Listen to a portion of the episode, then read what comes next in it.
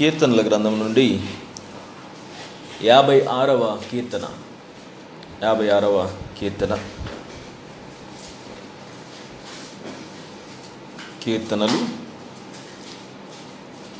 యాభై ఆరు. మనం ఈ కీర్తన మొత్తాన్ని కూడా చదువుదాం. నాతో పాటుగా బిగ్గరగా చెప్పడానికి ప్రయత్నించండి. మన వాక్యాన్ని ప్రకటన చేస్తూ ఉన్నప్పుడు మనం వాక్యానికి ఒక రెస్పెక్ట్ ఇచ్చేటువంటి వారిగా ఉన్నాం. ఈ వాక్యాన్ని మనం పలుకుతున్నప్పుడు అది పరిశుద్ధమైనటువంటి లేఖనాలు అని మనం గుర్తించి వాటిని మనం ప్రకటన చేస్తున్నాం. ఆయన వాక్యంలో జీవం ఉంది అని మనం బలంగా నమ్మేటువంటి వాళ్ళంగా ఉన్నాం. సో వాక్యాన్ని మనం అన్ని విషయాలని అర్థం చేసుకోవడానికి ముందుగా దాన్ని ప్రకటన చేయడం కొంచెం పెద్దగా చదవడం. వినుట వలన విశ్వాసం వస్తుందని చెప్పుకుంటాం. వాక్యాన్ని వినడం వలన మనకు విశ్వాసం కలుగుతుంది. వాక్యంలో ఉన్న దాన్ని ప్రకటన చేయడం వలన జీవం కలుగుతుంది. ఈరోజు ఈ యొక్క యాభై ఆరవ కీర్తనలో నుండి పదమూడు వచనాలు ఉన్నాయి దీనిలో. స్పష్టంగా మనం అందరం కూడా కలిసి చదువుదాం. నేను ముందు చదువుతా నాతో పాటుగా చదవండి. దేవా నన్ను కరుణింపుము. మనుషులు నన్ను మృంగవలనని ఉన్నారు. దినమెల్లా వారు పోరాడుచు నన్ను బాధించుచున్నారు. అనేకులు గర్వించి నాతో పోరాడుచున్నారు. దినమెల్లా నా కొరకు పొంచి ఉన్నవారు నన్ను మృంగవలనని ఉన్నారు. నాకు భయము సంభవించు దినమున నిన్ను ఆశ్రయించుచున్నాను. నిన్ను ఆశ్రయించుచున్నాను. దేవుని బట్టి నేను ఆయన వాక్యమును కీర్తించదను.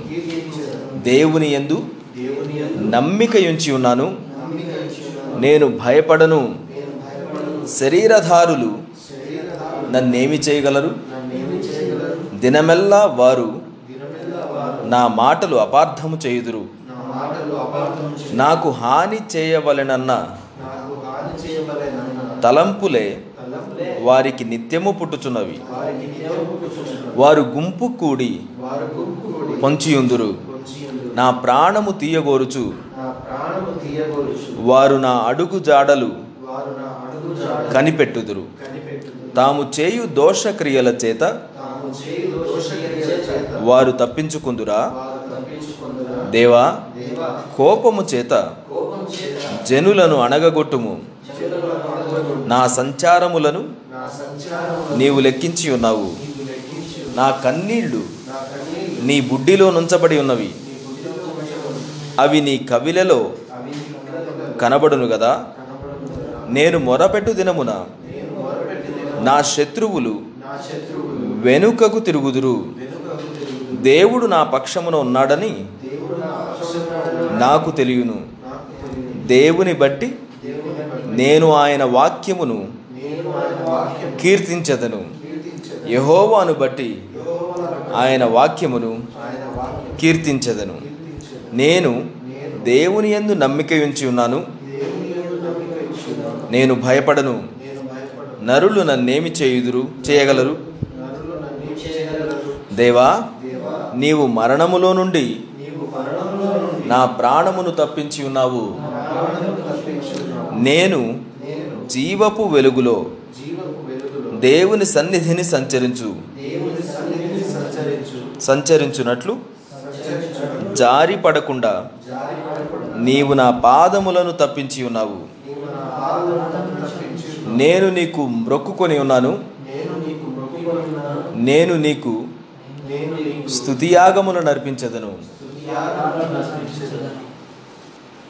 దేవునికి స్తోత్రం. కీర్తనలు అతి ఎక్కువ అధ్యాయాలు కలిగినటువంటి పుస్తకంగా మనం చూస్తుంటాం దీనిలో చాలామంది రైటర్స్ ఉన్నారు. వాళ్ళల్లో ఎక్కువ శాతం రాసినటువంటిది ఎవరు? దావీదు. దావీద్ గురించి మనం చాలా వర్తమానాలు వింటున్నాం. దావీదు గురించి అండ్ లైఫ్ స్టైల్ గురించి మనం చాలా విషయాల గురించి తెలుసుకుంటాం. దాదాపుగా ఏది పలకరించినా కానీ దావీద్ జీవితంలో నుంచి ఏదో ఒక సంఘటన మనం మాట్లాడుతూ ఉంటాం. దావీద్ అనగానే మీకేం గుర్తొస్తుంది? ఒక వ్యక్తిని డిస్క్రైబ్ చేయడానికి మనం వాళ్ళ క్యారెక్టర్ని చూసి చెప్తుంటాం కదా. వీళ్ళు చాలా ధైర్యవంతులు వీళ్ళు చాలా గొప్పవాళ్ళు అలా ఇలా. దావీద్ అనగానే మీకేం గుర్తొస్తాడు? Worshipper okay. దావీద్ అనగానే వెంటనే మీకు గుర్తొచ్చేది ఏంటి ఎట్లాంటి వాడు? గొర్రెల కాపరి? ఓకే. రాజు. యుద్ధం చేసినటువంటి వాడు. సింహాలతోటి గొలియాతోటి యుద్ధం చేశాడు. యా. దావీదు అనగానే మనకి ఎప్పుడైనా దావీదికి భయం వస్తుందని అనిపించిందా? దావీది కూడా భయం ఉంది అని అనిపించిందా? అనిపించింది ఎప్పుడన్నా? ఏ సందర్భాల్లో భయపడుతుంటాడు? మొత్తం భయపడుతున్నాడు చిన్నప్పుడే అడవిలో సింహాలను చంపాడు తెలుగుబండలను చంపాడు భయం ఎక్కడి నుంచి వస్తుంది? గొల్లియాత్ దగ్గరికి వెళ్తే నలభై రోజులు ఒక రోజు కాదు రెండు రోజులు కాదు నలభై రోజులు ఆ ఒక్క వ్యక్తిని ఎదుర్కోవడానికి వెళ్ళిన సైన్యం సైన్యం కదలకుండా ఉన్నారు. ఈ వ్యక్తి వెళ్ళిన రోజునే చంపేశాడు. నీ తలను నేను తీసేసా కాకులకి గద్దలు కాస్తానన్న ఆకాశ పక్షులు కాస్తానన్నాడు నలని వేశాడు. భయం కనపడుతున్నావు మనకి ఎక్కడన్నా? ఇన్స్ట్రుమెంట్ తీసుకుని పాట పాడుతుంటే దురాత్మలు ఎగిరిపోయాయి. ఎక్కడ కనపడుతుంది మనకు భయం? సైన్యాధ్యక్షుడిగా అయిపోయాడు. రాజకుమార్తెను వివాహం చేసుకున్నాడు. భయం ఎక్కడ కనపడుతుంది? రాజు తను చంపడానికి వస్తే ఈయన రాజును నేను చంపకూడదు అనేటువంటి ఉద్దేశంతో ఈయన పరిగెత్తడం ప్రారంభించాడు. భయం చేత పరిగెత్తున్నాడు కనపడలేదు కూడా. అక్కడ అయినప్పటికీ కూడా ఇందాక మనం చెప్పుకున్నట్టుగా ఆయన జీవితంలో భయం ఉంది అనేటువంటిది ఈ కీర్తనలు మనం చదువుతుంటే మనకు అర్థమవుతుంది. ఈ యాభై ఆరవ కీర్తన యొక్క ఉపోద్ఘాతం ఎప్పుడు రాశాడు అనేటువంటిది మనం అర్థం చేసుకోవడం చాలా మంచిది. దాని మీద ఉన్నటువంటిది మనం చదువుదాం. ప్రధాన గాయకునికి యోనలేతెం రెహోకీం అను రాగము మీద పాడదగినది. ఫిలిస్తీయులు దావీదును గాతులో పట్టుకొనినప్పుడు అతడు రచించినది అను పదగీతము దావీదు రాశాడంట. ఎప్పుడు రాశాడంట? ఫిలిస్తీయులు దావీదును గాతులో పట్టుకొనినప్పుడు. ఫిలిస్తీయులు అంటే శత్రువులు. శత్రువులు దావీదిని ఒక ప్రాంతంలో పట్టుకున్నప్పుడు చెరగా పట్టుకున్నప్పుడు ఆయన రాసినటువంటి కీర్తన అంట శత్రువులు వచ్చి ఆయన్ని పట్టుకుంటే అప్పుడు ఆయన కీర్తన రాస్తున్నాడంట. మనం ఎప్పుడు పాటలు రాస్తాం? When do you write songs ఎప్పుడు రాయాలనిపిస్తుంది పాటలు మీకు? ప్రశాంతంగా ఉన్నప్పుడు.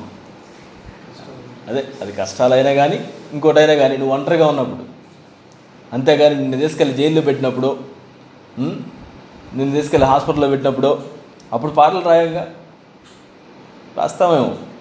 But it's up to you but David జీవితంలో మనం ఇక్కడ చూసేది ఏంటంటే శత్రువులు ఫిలిస్తీన్లు వచ్చి తనని పట్టుకున్నప్పుడు ఆయన ఈ కీర్తన రాస్తున్నాడంట పట్టుకోబోతున్నప్పుడు కాదు పట్టుకుని అయిపోయిన తర్వాత కాదు పట్టుకున్నప్పుడు ఆయన కీర్తన రాశాడంట మంచి రాగం ఉంది దానికి.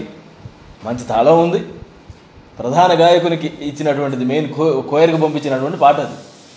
ఒట్టొట్టిగా ఒక ఒక పదం రాసి పక్కన పెట్టాల. దాన్ని నీట్గా ఒక రాగం సమకూర్చి పాట రాసేదంట. ఈ కీర్తన మొత్తం మనం చదువుతున్నప్పుడు ఆయన యొక్క భయం గురించి ఆయన మాట్లాడడం చూస్తాం. ఈ కీర్తన మొత్తాన్ని మనం ఈరోజు ధ్యానించట్లేదు కానీ just look into it ప్రారంభంలో మనం చూస్తాం దేవా నన్ను కరుణించుము మనుషులు నన్ను మృంగవాలనని ఉన్నారు. నన్ను బాధించే వాళ్ళు దీనివల్ల నా చుట్టుపక్కల ఉన్నారు. నేను చుట్టూ చూసి ఆయన మాట్లాడుతుంది ఇదిగో నన్ను మృంగాలని చూస్తున్నారు నన్ను బాధించాలని చూస్తున్నారు నన్ను నశింపజేయాలని చూస్తున్నారు. నా చుట్టుపక్కల ఉన్నటువంటి వాళ్ళందరూ కూడా నా మీద తిరుగుబడినటువంటి వాళ్ళే ఉన్నారు. కానీ నాకు ఏ వే అవుట్ కనబడడం లేదు అనేటువంటి సిచ్యువేషన్లో నుంచి తను దేవుని వైపు తిరిగి మొరపెడుతున్నాడు. నాకు భయం ఉంది అని అందరూ ఒప్పుకోరు. నేను భయపడుతున్నానని ఒప్పుకుంటామా చాలా తక్కువ ఒప్పుకుంటాం. చిన్నపిల్లల దగ్గరికి వెళ్ళి భయపడుతున్నామంటే నా భయం ఉందంటారు. కానీ అదే పెద్దోళ్ళ దగ్గరికి వెళ్ళి నీ భయం ఉందా అని అంటే నాకేం భయం? నాకేం భయం? అంటారు. మన భయాన్ని తొందరగా మనం ఒప్పుకోము ఒక రకంగా అదొక వీక్నెస్సే లోపల భయం పెట్టుకొని దాన్ని నాకు నిజంగానే ఇది భయం ఉంది అని చెప్పేసి దాన్ని ఫేస్ చేయడం నేర్చుకోవడం అవసరం. ఎవరి దగ్గర మనం ఒప్పుకొని ఒప్పుకోకపోయినా దేవుని దగ్గరికి మాత్రం వెళ్ళి స్పష్టంగా మనం ఉన్నదన్నట్టుగా చెప్పుకోవడం అనేది మనం నేర్చుకోవాలి. దావీదు ప్రాముఖ్యంగా ఈ యొక్క మూడో వచనంలో మనం చూసినట్లయితే మనం చూస్తాం నాకు భయము సంభవించు దినమున నిన్ను ఆశ్రయించుతున్నాను. నాకు భయం కలుగుతుంది. నాకు భయం కలిగినప్పుడు నేనేం చేస్తాను? అనే రెండు విషయాలు ఆయన చెప్తున్నాను నీకు నాకు ఈరోజు నాకు కూడా భయం ఉంది. నా హృదయంలో భయం ఉంది. అనిశ్చయత ఉంది నా హృదయంలో ఇదిగో నాకు ఏం జరుగుతుందో తెలియదు అనేటువంటి భావన ఉంది. నా హృదయంలో నేను తీసుకున్నటువంటి డైరెక్షన్ కరెక్టా రాంగా అనేటువంటి భావన ఉంది. నా హృదయంలో ఇదిగో నా చుట్టుపక్కల ఉన్నటువంటి యొక్క ఈ యొక్క విషవలయంలో నుంచి లేకపోతే యొక్క నన్ను ఇష్టపడినటువంటి వ్యక్తుల మధ్యలో మరి నేను ఏమైపోతున్నాను అనేటువంటి విషయం గురించి కానీ ఏదో ఒక విధంలో భయం అనేది ఉంటుంది. మామూలుగా సైంటిఫిక్గా కూడా భయాల గురించి మాట్లాడితే దాన్ని ఫోబియాస్ అని పిలుస్తారు. ఫోబియా అనేటువంటి పదం. ప్రతి చాలా పదాలకి వెనుక ఆ ఫోబియాని తగిలిస్తారనమాట చీకటి అంటే భయపడేటువంటి వాళ్ళు నీళ్ళు అంటే భయపడేవాళ్ళు నీడ అంటే భయపడేవాళ్ళు వెలుగు అంటే భయపడేవాళ్ళు ఎండ అంటే భయపడేవాళ్ళు ఇలా దీనికి అంతం లేనంత లిస్ట్ ఉంది. ఏసీ అంటే భయపడేవాళ్ళు గాలి ఉంటే భయపడేవాళ్ళు గాలి లేకపోతే భయపడేవాళ్ళు వాసన వస్తే భయపడేవాళ్ళు వాసన రాకపోతే భయపడేవాళ్ళు. ప్రతి దానికి కూడా ఒక పేరుంది సైంటిఫిక్గా. ప్రతి దానికి రకరకాల భయాలు ఆవరించి ఉన్నాయి. నాకు ఈ భయం ఉంది. దావిద్ అంటున్నాడు నాకు భయము సంభవించు దినమున. అంటే it is possible that I am I will be afraid it is possible that I am afraid నాకు భయం ఉంది అని చెప్పుకోవడంలో నేను సిగ్గుపడ్డంలా ద గ్రేట్ దావీదు నేను భయపడుతున్నాను అనడం ఏంటి? ద గ్రేట్ దావీదు నేను ఏడుస్తున్నాను అనడం ఏంటి? ద గ్రేట్ దావీదు ఇదిగో నాకు మార్గం కనపడడం లేదని చెప్పడం ఏంటి? మన ఎనిమిదో వచ్చిన అనుకుంటా మనం చూస్తే నా సంచారం నువ్వు లెక్కించి ఉన్నావు నా కన్నీళ్ళు నీ బుడ్డిలో ఉంచబడి ఉన్నవి అవి నీ పుస్తకంలో కనబడును కదా కవిలే అంటే పుస్తకంలో కనబడును కదా నా కన్నీళ్ళు నువ్వు బుడ్డిలో పట్టుకొని ఉన్నావు నేను ఏడుస్తున్నానయ్యా ఒట్టిగా నాకు భయం పడడం కాదు నేను ఏడుస్తున్నాను. నాకు ఎటు తోయాలో తెలియడం లేదు. ఎటు పాలుపోయినటువంటి పరిస్థితి. నీ స నీ జీవితంలో ఎప్పుడన్నటువంటి సందర్భాలు కలిగాయా? ఏం చేయాలో తెలియదు ఎటు పాలుపోవాలో తెలియదు ఏడవడం తప్పితే నీ దగ్గర ఏమీ సమాధానం లేదు. నువ్వు భయంతో ఉన్నావు. నేను భయపడి భయపడుతున్నాను నేను భయస్థుడిగా ఉన్నాను అనేటువంటి అండర్స్టాండింగ్ ఈ రోజుల్లో మనకున్న మహమ్మారుల విషయంలో కానివ్వండి ప్రజలందరి హృదయాల్లో ఏమొచ్చిందంటే భయమే వచ్చింది గూడు కట్టుకుపోయింది. ప్రతిదానికి భయం తుమ్ము వచ్చిందంటే భయం దగ్గు వచ్చిందంటే భయం వాసన తెలిస్తే భయం వాసన తెలియకపోతే భయం. టెస్ట్ చేయించుకోవాలంటే భయం టెస్ట్ రిజల్ట్స్ వచ్చిందాక భయం టెస్ట్ రిజల్ట్స్ వచ్చిన తర్వాత ఏం చేయాలో అర్థం కానటువంటి భయం. పాజిటివ్ వస్తే ఎలా సంరక్షించుకోవాలో తెలియదు నెగిటివ్ వస్తే ఎలా కాపాడుకోవాలో తెలియదు ప్రాణాన్ని. అనేటువంటి ప్రతి దానిలో భయం భయం భయం భయం భయం చేత మనం నింపబడుతున్నాం. అయితే ఇదిగో నాకు భయం సంభవిస్తుంది నాకు భయపడుతున్నాను అన్నప్పుడు మనం ఏం చేస్తాం? What do you do when you are afraid నీకు భయం కలిగినప్పుడు నువ్వేం చేస్తావు? దావిద యొక్క జీవితంలో మనం నేర్చుకునేటువంటి పాఠం. ఈరోజు దాన్ని మనం ఐడెంటిఫై చేస్తున్నాం. నాకు భయం సంభవించు దినమున నిన్ను ఆశ్రయించుచున్నాను.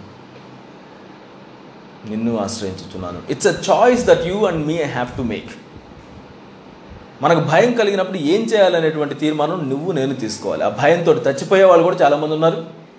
ఆ భయంతో పారిపోయే వాళ్ళు ఉన్నారు. ఆ భయంతో చేయరానటువంటి పనులు చేసేవాళ్ళు ఉన్నారు.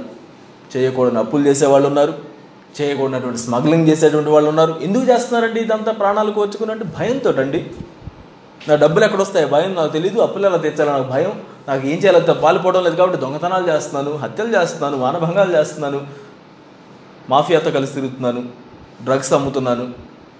ఎవరిని కదిలించినా ఎందుకు చేస్తున్నారంటే బిహైండ్ వాళ్ళ హృదయంలో భయం గూడు కట్టుకుపోవడం మనం చూస్తాం బానిసలు అయి చేస్తున్నారని మనం అనుకుంటామేమో.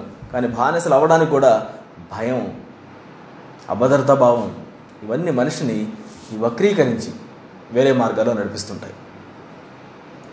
యేసుక్రీస్తు వారు మాట్లాడిన అనేకమైనటువంటి ప్రసంగాల్లో లేకపోతే రియల్ లైఫ్ సిచ్యువేషన్లో ఎక్కువ శాతం ఆయన చెప్పినటువంటి మాటలు ఏంటి తెలుసా? భయపడకు కలవరపడకు. నేను నీకు శాంతిని అనుగ్రహిస్తున్నాను సమాధానం కలిగి ఉండండి కలవరపడకండి. అల్ప విశ్వాసులారా ఎందుకు సందేహపడుతున్నారు? అవిశ్వాసులారా ఎందుకు సందేహపడుతున్నారు?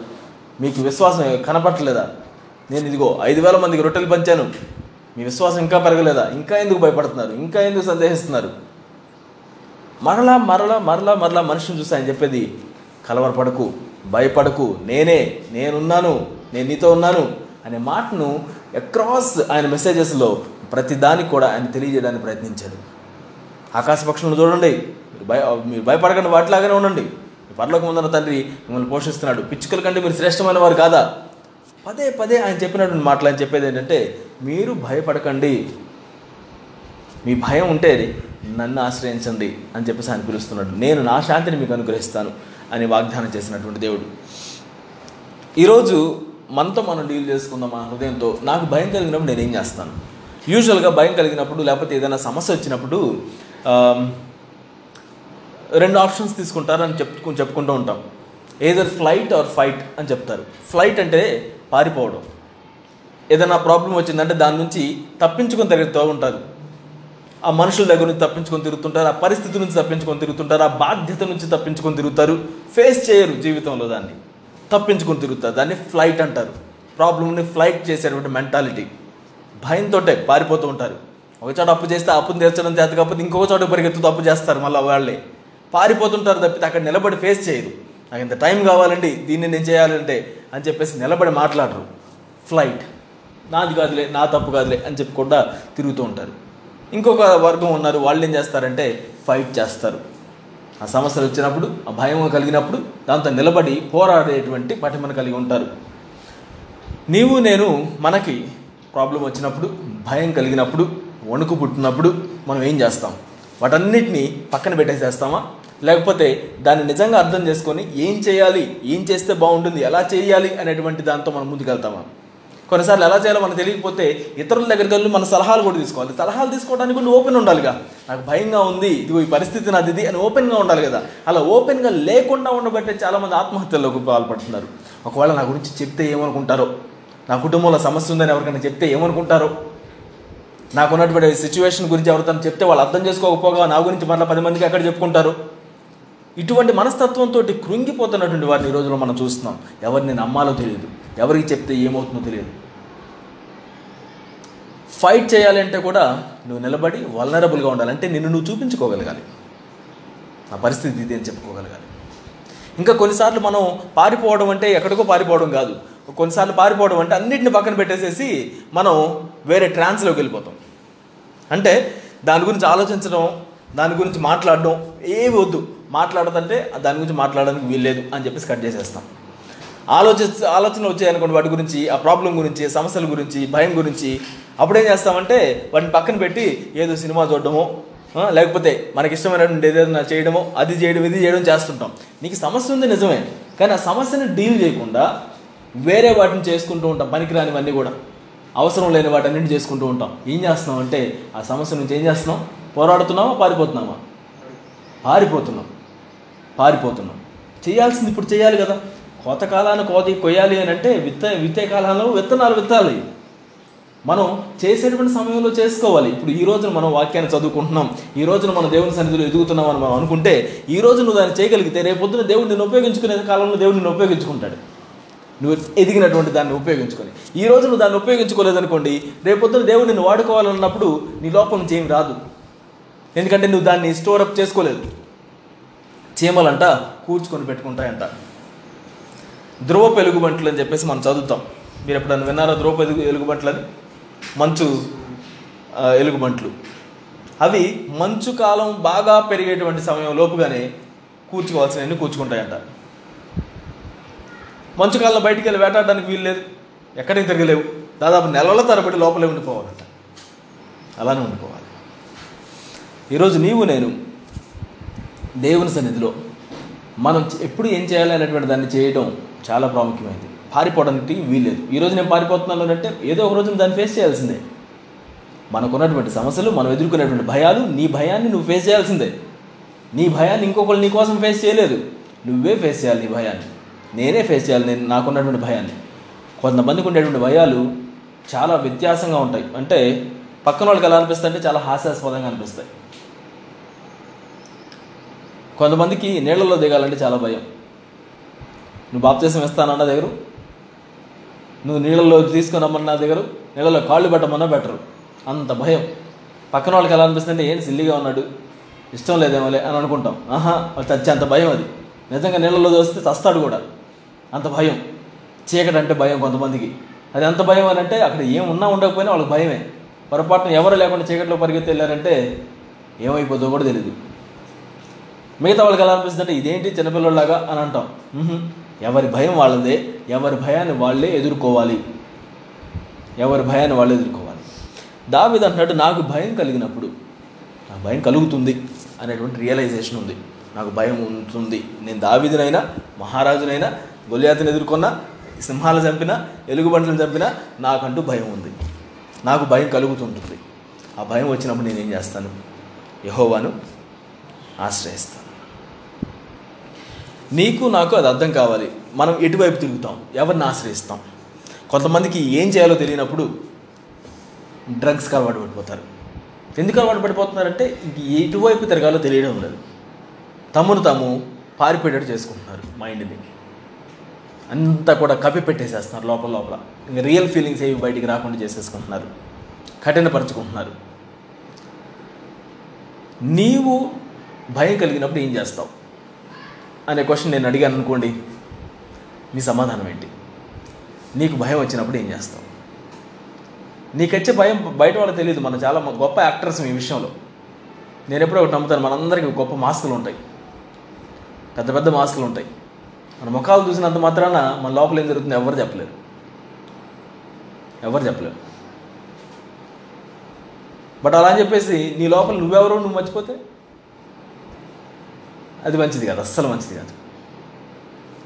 అస్సలు మంచిది కాదు. ఒక ఆయన అంతా గొప్ప యాక్టర్ బాగా పేరు సంపాదించినటువంటి యాక్టర్.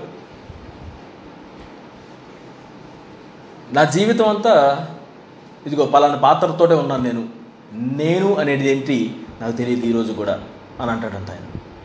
ఈరోజు కూడా నేను అనే వ్యక్తిని నేనెవరిని అని అంటే నాకు ఇంకొక ఒక ప్రత్యేకమైనటువంటి వ్యత్యా అంటే వ్యక్తిత్వం లేదు నాకు. ఆ పాత్రను బట్టి నేను జీవిస్తున్నాను అంతే. ఆ జీవితాన్ని నేను అల- అలవరుచుకున్నాను. కానీ నేనేంటి అనేటువంటిది మాత్రం నాకు ఇంకా తెలియదు అని అంటాడంట. ఈరోజు మన గురించి మనం చూసుకున్నప్పుడు మనం అంటే మనం ఏంటో మనకు తెలుస్తుందా? మన భయాలు ఎంత స్పష్టమైనవి ఎంత రియలో మనకు అర్థమవుతుందా? అవి మనం డీల్ చేసుకోకపోతే ఏదో ఒక రూపంలో బయటకు వస్తూనే ఉంటాయి. ఏదో ఒక రూపంలో బయటకు వస్తూనే ఉంటాయి. భయం కలిగినప్పుడు నేనేం చేస్తాను? దావిది విషయంలో నుంచి మనం నేర్చుకునేటువంటి విషయం నేను నిన్ను ఆశ్రయిస్తాను దేవా. నేను నిన్ను ఆశ్రయిస్తాను.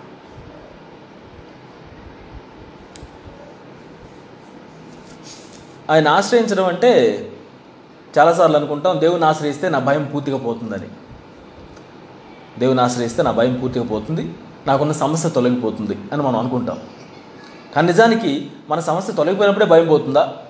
లేకపోతే ఎప్పుడు భయం పోతుంది? ఫర్ ఎగ్జాంపుల్ యేసుక్రీస్తు వారు నీటి మీద నడిచారు. ఆ నీటి మీద నడిచినప్పుడు ఆ నీరు ఎలా ఉన్నాయి? నిమ్మలంగా ఉన్నాయా? తుఫాను జరుగుతుంది అక్కడ. తుఫానుతో కొట్టుమిట్టాడుతుంది సముద్రం. ఆయన నీటి మీద నడిచి ఆ యొక్క నడిచి నడుస్తూ ఆ యొక్క శిష్యుల దగ్గరికి వచ్చినప్పుడు వీళ్ళు ఏం చేయాలో పాలుపోరాడే సిచ్యువేషన్లో ఉన్నారు. ఎంత ప్యాడలింగ్ వేస్తున్నా కానీ పడవ ఎటు వెళ్ళడం వాళ్ళు కూర్చున్న దోనే నీళ్ళు నీళ్ళు నిండిపోతున్నాయి నీళ్ళు ఎత్తిపోస్తూ ఉన్నారు పడవలో నుండి. ఈయన కనిపించినప్పుడు వీళ్ళు అనుకున్నారంట భూతం దెయ్యం అనుకున్నారంట. భయం వచ్చేసింది. శిష్యులే పెద్దోళ్ళే యేసుక్రీస్తు వారితో ఉన్నారు అపవిత్రాత్మలు ఆయన వెళ్ళగొడుతుంటే చూశారు అన్ని బాగానే ఉన్నాయి. కానీ ఒక్కసారి కళ్ళ ముందు ప్రత్యక్షం కాగానే దెయ్యం వచ్చింది భూతం వచ్చింది ఏ చిన్నపిల్లలకు భూజోడు వచ్చాడని చెప్పుకుంటారు చూడండి. ఇప్పుడు ఇది రియల్ వచ్చింది వీళ్ళకి. ఇదే మాత్రం చిన్న చిన్న స్టోరీ కాదు ఇది. కాకమ్మ కథలో పూర్వకాలంలో విక్రమార్కుడు అది ఇది బేతాళుడు అని చెప్పేసి అనుకోవడానికి. ఇలా కళ్ళ ముందు కనపడుతుంది సరికి ఇది దెయ్యము భూతము అని చెప్పేసి అరుస్తూ ఉన్నారు. ఆయన అన్నాడంట భయపడకండి నేనే అని అన్నాడంట.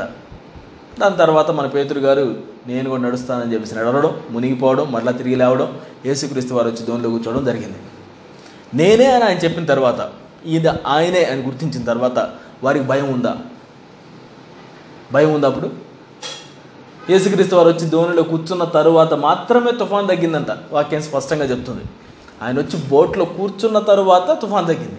అంటే ఈ సీన్ అంతా జరుగుతున్నప్పుడు. ఏది? ఆయన నేనే అని చెప్పిన తర్వాత పేతురు మళ్ళీ ఇంతో మాట్లాడడం ఆయన నడవడం మునిగిపోవడం మళ్ళీ తిరిగి లేవడం మళ్ళీ నడుచుకుంటూ బో బోటు దగ్గరికి రావడం ఎన్ని జరుగుతున్నంతసేపు కూడా తుఫాన్ అలానే ఉంది. కానీ భయం మాత్రం లేదే. భయం పోయింది. ఎలా పోయింది? ఉరుములు మెరుపులతో తుఫాన్ వచ్చింది. బాగా వర్షం పడుతుంది. ఉరిమేటప్పటికి చిన్నపిల్లాడు వచ్చి వాళ్ళ తల్లి దగ్గరకు తండ్రి దగ్గరకు పరిగెత్తుకుంటూ వెళ్ళి పట్టుకుంటాడు. ఆ తండ్రి దగ్గర పట్టుకున్న తర్వాత వాడుకున్న భయం కాస్త పోతుంది. ధైర్యంగా ఉంటాడు. ఒంటరిగా ఉన్నప్పుడేమో ఉనికిపోతున్నాడు. పరిగెత్తుకుంటూ వచ్చి వాళ్ళు పట్టుకుంటాడు. పట్టుకున్న తర్వాత ఇంకా ఏం ఆలోచించడు. వీళ్ళు ఏం చెప్తుంటారో ఏం కాదులే అని చెప్తుంటారు వీళ్ళు. అంత మాత్రం చేత ఉరుములు తగ్గాయని కాదు మెరుపులు తగ్గాయని కాదు. కానీ ఎవరి దగ్గరికి వెళ్ళాడు అన్న దాన్ని బట్టి ధైర్యంగా ఉంటాడు. నీకు నాకు అర్థం కావాల్సిన విషయం యేసుక్రీస్తు వారి దగ్గరికి మనం వచ్చి ఆయన్ని ఆశ్రయించడం అంటే ఎలాంటిదంటే నాట్ నెససరీ మన యొక్క జీవితంలో సమస్యలన్నీ సమస్య పోవడం మనకున్నటువంటి అవసరతలని తీరిపోవడం మనకి ఎటువంటి భయాలు లేకుండా ఉండేటట్లుగా మన ప్రపంచం మారడం అనేది జరగాల్సిన అవసరం లేదు. ఆయన దగ్గర నువ్వు రావడం ఆయన మీద ఆధారపడడంతోటే నీకున్న భయం కాస్త పటాపంచలవుతుంది. నేనే ఆయన ఆయన చెప్పినప్పుడు భయం పటాపంచలవుతుంది తప్పితే ఆయన వచ్చి తుఫాన్ని మొత్తాన్ని సద్దుమణగ చేసిన తర్వాత కాదు.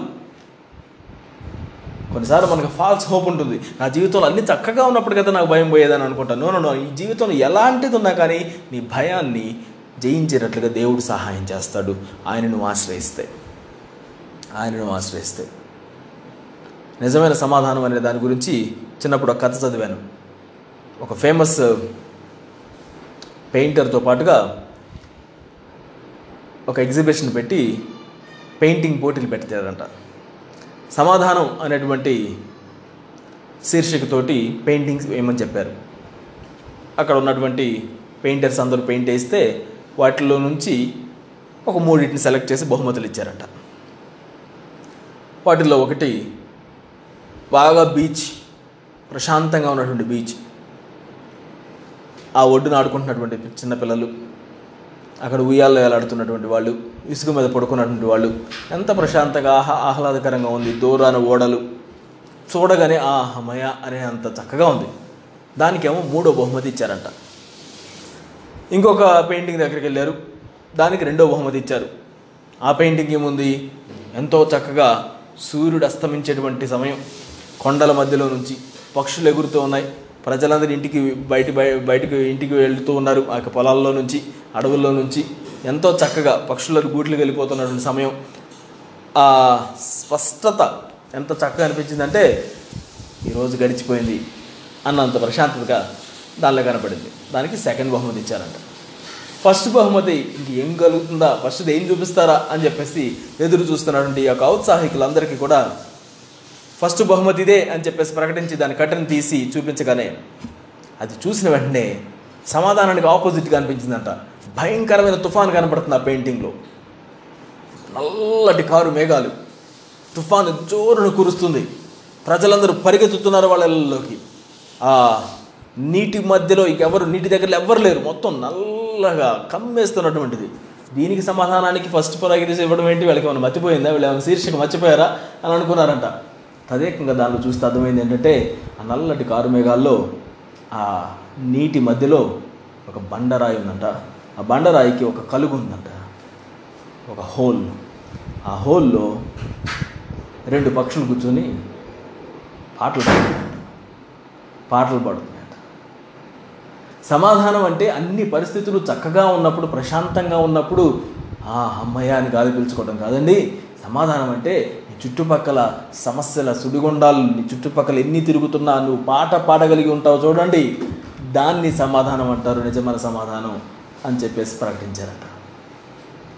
నిజమైన సమాధానం అంటే సమస్యలు లేకుండా ఉండడం కాదు. నిజమైన సమాధానం అంటే సమస్యల లోపల కూడా ప్రశాంతతను కలిగి ఉండడం ఈరోజు నీవు నేను భయాన్ని మనం కలిగి ఉండడం అనేది ప్రతి ఒక్కరికి ఎవరికి ఉండాల్సిన భయాలు వాళ్ళకుంటాయి ఎవరికి ఉండాల్సిన భయాలు వాళ్ళకుంటాయి భయపడుతూ ఉంటాం. అయితే ఆ భయంతో నువ్వేం చేస్తావు భయం వచ్చినప్పుడు నువ్వేం చేస్తావు అనే విషయంతో మనం జాగ్రత్తగా ఉండాలి. నేను యెహోవాను ఆశ్రయిస్తాడు. చూడండి ఆశ్రయించిన తర్వాత ఆయన ఏమంటున్నాడు? నాలుగో వచనంలో దేవుణ్ణి బట్టి నేను ఆయన వాక్యమును కీర్తించదును. కీర్తనలు చూడండి వస్తున్నాయా? నాకు భయం ఉంది. యెహోవాను ఆశ్రయించాను. అయితే నేను ఇప్పుడు ఏం చేస్తానంట ఆయన వాక్యాన్ని తీసుకొని పాటలు పాడతాను నేను. గొప్ప చేస్తాను. కీర్తిస్తాను. దేవుని అందు నమ్మకం ఉంచున్నాను. నేను భయపడను. అదే విషయాన్ని మళ్ళీ పదో వచనంలో కూడా మనం చదువుతాం. తొమ్మిదో వచనంలో దేవుడు నా పక్షాన ఉన్నాడని నాకు తెలుసు. దేవుణ్ణి బట్టి నేను ఆయన వాక్యమును కీర్తించదును. దేవుని అందు నమ్మకం ఉంచి ఉన్నాను నేను భయపడను. మనం అర్థం చేసుకోవాల్సినటువంటిది. నాకు భయం ఉంది వాస్తవమే కానీ నేను దేవుని ఎందు ఆశ్రయించుతున్నాను దేవుని ఆశ్రయిస్తున్నాను. రెండవదిగా భయం ఉంది అని ఒప్పుకుంటున్నాను దేవుని ఆశ్రయిస్తున్నాను. మూడవదిగా ఆయన వాక్యాన్ని తీసుకుని పాటలు పాడుతున్నాను. నాలుగవదిగా దేవుడు నాకు తోడుగా ఉన్నాడు నాకు భయం పడాల్సిన అవసరం లేదు అని నేను డిక్లేర్ చేసుకుంటున్నాను జీవితంలో. These things are very much important for us to understand చిన్నపిల్లవాడు ఎలాగైతే తండ్రి దగ్గరికి వెళ్ళిపోయి భయాన్ని కోల్పోయినటువంటి వ్యక్తిగా హాయిగా హత్తుకొని ఆటలాడుకుంటూ ఉంటాడు. తుఫాన్ కలుగుతూనే ఉంది మెరుపులు వస్తూనే ఉన్నాయి ఆయన ఆ సుడిగుండాలన్నీ కూడా కలుగుతూ ఉన్నప్పుడు తుఫాను కారు మేఘాలు ఉన్నప్పుడు ఆ చిన్న పిట్టలు ఆ బండ సందులో కూర్చొని చక్కగా పాటలు పాడుకుంటున్నాయంట. ఈ బండ కదిలించబడ్డదు. నాకు ఇంకా గూడు ఉంది హాయిగా ఉన్నాను ఈరోజు నీవు నేను దేవునికి స్థుతి చెల్లించగలిగినటువంటి వారిగా ఉన్నప్పటికీ దేన్ని బట్టి స్థుతి చెల్లించాలో తెలియనటువంటి వారిగా మనం అనుకుంటూ ఉంటాం. మనం స్పష్టంగా గాలి పీల్చగలగడమే గొప్ప గొప్పది ఈ రోజుల్లో. మనం ఈరోజు ప్రశాంతంగా అన్నం తినగలగడం గొప్ప విషయం. మనం ఈరోజు ఎటు అటు ఇటు కదలకుండా ఒక చోట నిలబడగలగడం ఎంత గొప్ప విషయం. ఈరోజు నలుగురు ఐదుగురు మనం మాస్కులు పెట్టుకోకుండా మనం చక్కగా ఇక్కడ కూర్చోగలడం ఎంత ఎంత గొప్ప విషయం తెలుసా? దేవుడు మన జీవితంలో చేసే ప్రతిదాన్ని మనం కృతజ్ఞతాస్థుతులు చెల్లించేటువంటి వారిగా మనల్ని మనం ప్రేరేపించి చేసుకోవడం చాలా అవసరం. లేకపోతే జలగ లాంటి స్వభావం వస్తుందంట.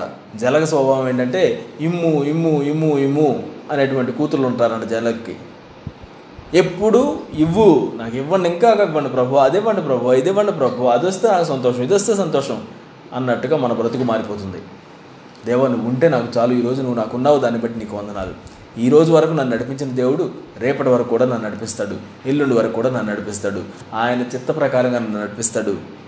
అని ఆయన మీద ఆధారపడగలడు. నాకు భయం సంభవించిన దినమున నేను నిన్ను ఆశ్రయిస్తున్నాను. నేను నిన్ను ఆశ్రయించాను అని అంటే నేను నీకు మొరపెడుతున్నాను నేను నీకు తెలియజేస్తున్నాను. అయితే ఆ పరిస్థితులు మారినంత మారి మారతాయని కాదు నేను చేస్తుంది. నేను నీ దగ్గరకు వచ్చాను కాబట్టి అది చాలు నాకు. అది చాలు నాకు. నా కృప నీకు చాలును అని పౌలు గారితో ఆయన అన్నప్పుడు ఆయనకున్న జబ్బు పోలేదు. ఈయన ప్రార్థన చేశాడంటే మూడు సార్లు దేవా నాకు ఒక ముళ్ళు ఉంది నా శరీరంలో ఈ ముళ్ళుని తీసేయండి. ఆ ముళ్ళు తీసేయలే దేవుడు. నా కృప నీకు చాలు "ఆ, చాలు నాకు. నాకు అది చాలు. నేను మరలా నేను ఇంకోసారి అడగను నాకు ఆ భయం లేదు. అది ఉంటే ఉండైపోతే పోనీ ఇట్ డజంట్ మ్యాటర్ మోషేతో అన్నాడంట మోషే దేవుని దగ్గరికి వెళ్ళి ప్రభువా నన్ను నాకు చూపించు నాకు చూపించు. కానాన్ని దేశా నాకు నన్ను తీసుకెళ్ళి నువ్వు నన్ను తీసుకెళ్ళి నువ్వు అని అన్నాడంట. దేవుడు అన్నాడంట మోసే ఆపే ఆ ప్రార్థన. నీకు చూపిస్తా కొండ మీద నుంచి. కానీ దానిలో ప్రవేశించవన్నాడంట సైలెంట్ అయిపోయాడు ఇక మోసే దేవుడిని అడగడం ఆపేశాడు ఆ విషయం గురించి. ఈరోజు నీవు నేను మన పరిస్థితులు మారాలి మారాలని చెప్పేసి మనం అనుకుంటూ ఉంటాం.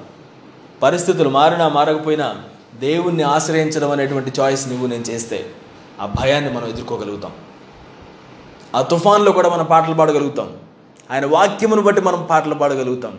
ఆయన వాక్యాన్ని బట్టి మనం ధ్యానించగలుగుతాం. నాకు భయం ఎందుకు? నరులు నన్ను ఏం చేయగలుగుతారు? ఎవ్వరు నన్ను ఏం చేయగలుగుతారు? ఆయన ఉన్నది ఎక్కడ? ఫిలిస్తీన్లు చేతిలో ఉన్నాడు. ఫిలిస్తీన్లు ఆయన పట్టేసుకున్న తర్వాత శత్రువుల ఆయన పట్టుకున్న తరువాత ఆ పట్టుకున్న తరువాత ఆయన రాస్తున్నటువంటిది. అంటే పట్టుకుని ఇంకా వాళ్ళతో ఉన్నాడు ఆయన. అప్పుడు ఆయన రాస్తున్నటువంటిది. వీళ్ళని ఏం చేస్తారు ప్రభు? నేను నిన్ను కదా ఆశ్రయిస్తుంది. నేను నా రాజ్యాన్ని ఆశ్రయించట్లా? నాకున్నటువంటి సైన్యాధ్యక్షుడు వచ్చి నన్ను విడిపిస్తాడని నేను వాడిని ఆశ్రయించట్లా? నేను నిన్ను ఆశ్రయిస్తున్నాను ప్రభు మనుషులను ఆశ్రయించడం శరీరాలను ఆధారంగా చేసుకోవడం మనం చేయాల్సింది కాదు. ఇరిమే గ్రంథంలోని మాటను చదువుతాం. మనుషులను ఆశ్రయించి శరీరాలను తనకు ఆధారంగా చేసుకొనొచ్చు యహోవా మీద నుండి తన హృదయమును తొలగించుకునేవాడు శాపగ్రస్తుడు. మనుషులు రకరకాల వ్యక్తులు మనకు కనపడుతూ ఉంటారు మన జీవితంలో తారసపడుతూ ఉంటారు. ప్రతి ఒక్కరిది వ్యత్యాసమైనటువంటి మనస్తత్వం. కానీ మన హృదయాన్ని మాత్రం దేవుని మీద నుంచి తప్పించుకోవడం చేయడానికి వీల్లేదు. మన హృదయాన్ని తప్పించేసుకున్నామంటే మనం శాపగ్రస్తులం అవుతున్నాం. ఈరోజు మనతో మనం చెక్ చేసుకుందాం. మనకు ఎటువంటి భయం ఉందో దాన్ని మనం గమనించుకున్నామా?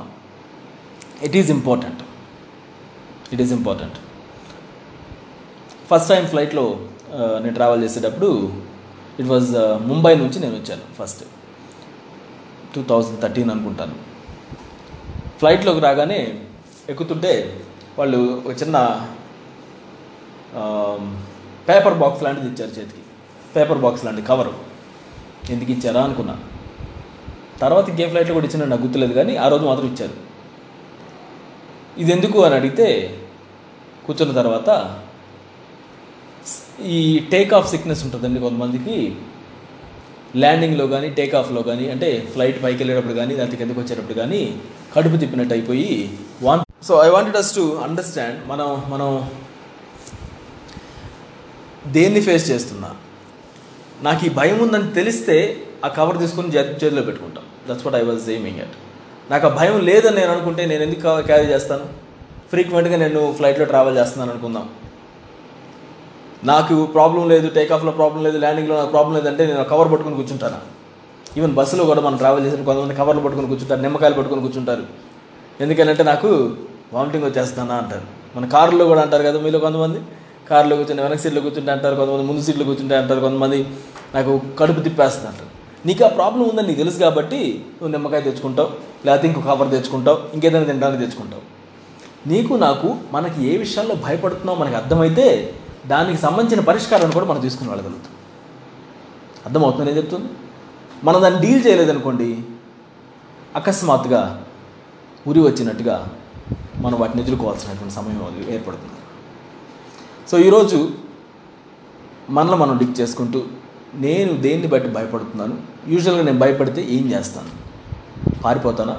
దాన్ని దాంతో పోరాడతానా? దేవుని వైపు తిరుగుతాను అసలు?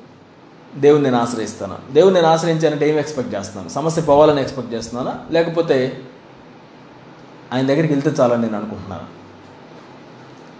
ఆ సమస్యల్లో ఆ యొక్క భయంతో పాటుగా ఉన్నప్పుడు కూడా నేను పాటలు పాడగలుగుతానా? నా హృదయంతో నేను చెప్పుకోగలుగుతానా? ఇదిగో మనుషులు నాకేం చేస్తారు? నేను ఎందుకు భయపడాలి? అని చెప్పేసి నేను చెప్పుకోగలుగుతున్నాను? ఈరోజు మన యొక్క పరిస్థితికి మనం ఎవరిని బ్లేమ్ చేయలేం.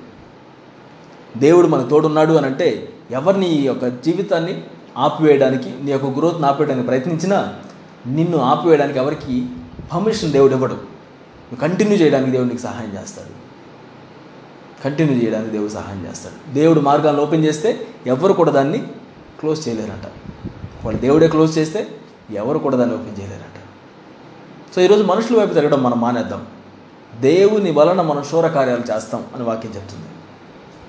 ఈరోజు దేవుని మనం ఆశ్రయించే వారిగా ఉందాం. మన భయాలను దేవునికి అప్పగించుదాం. భయపడకుడి అని మనకు సెలవిచ్చినటువంటి దేవుడు మనకున్నాడు. చింతపడకుడి అని చెప్పినటువంటి దేవుడు మనకున్నాడు. అదేదో వినడానికి బాగుండేటువంటి మాటలు కాదు. మనం చేయాల్సినటువంటి ఆజ్ఞాపూరితమైనటువంటి మాటలు అని గుర్తుంచుకొని ఆయన సన్నిధిలోనికి వెళ్ళి మన భయాలను దేవునికి అప్పగించుదాం. అయ్యా నేను మునిగిపోతున్నాను. నాకు సహాయం చేయండి అని పేతురు అడిగినట్లుగా మన దేవుడిని అడుగుదాం. ఒకవేళ మునిగిపోతున్నటువంటి వ్యక్తిగా మనం ఉన్నట్లయితే లేకపోతే అదే బోట్లో కూర్చొని బిక్కు బిక్కుమంటూ కూర్చున్నటువంటి మిగతా శిష్యుల్లాగా ఉన్న మన భయాన్ని మనం ఆయన మీదకి తిరిపి దేవా ఈ యొక్క భయాన్ని మీరు తొలగించండి అని చెప్పేసి ఆయనకి మనం తెలియజేద్దాం. అవసరమైతే నీటి మీద నుంచి నడిచొచ్చి మనకున్న భయాన్ని తొలగించేటువంటి దేవుడు మనకున్నాడు. అద్భుతం చేసేటువంటి దేవుడు మనకున్నాడు. మన జీవితంలో అసాధ్యం అని అనుకునే వాటిని కూడా ఆయన సాధ్యపరిచేటువంటి దేవుడు అయి ఉన్నాడు. ఈరోజు దాన్ని మనం జ్ఞాపకం చేసుకుంటూ దేవా నీ వాక్యాన్ని బట్టి నేను కీర్తనలు పాడుతాను ఆయన నీ వాక్యాన్ని బట్టి నిన్ను ఘనపరుస్తాను. నీ వాక్యాన్ని బట్టి నేను నడుస్తాను. అని చెప్పి తీర్మానం చేసుకుందాం. ఈరోజు మనం ప్రార్థన చేద్దాం. మనకు అభయం ఇచ్చేటువంటి దేవుడు మనకున్నాడు. ఆయన మనం ఆశ్రయించుదాం. పరిస్థితులు మారిపోతేనే నా భయం పోతుంది అనేటువంటి అపోహ నుంచి తొలగించండి ప్రభు పరిస్థితులు మారినా మారకపోయినా నీతో నేను కలుసుకుంటే చాలు నాకున్న భయం పటాపంచలేకపోతుంది. That is what I want understand Lord నీవు నన్ను బలపరిచేటువంటి దేవుడు అయి ఉన్నావు. నీవు నాకు దుర్గమై ఉన్నావు. నీకు వందనాలు ప్రభు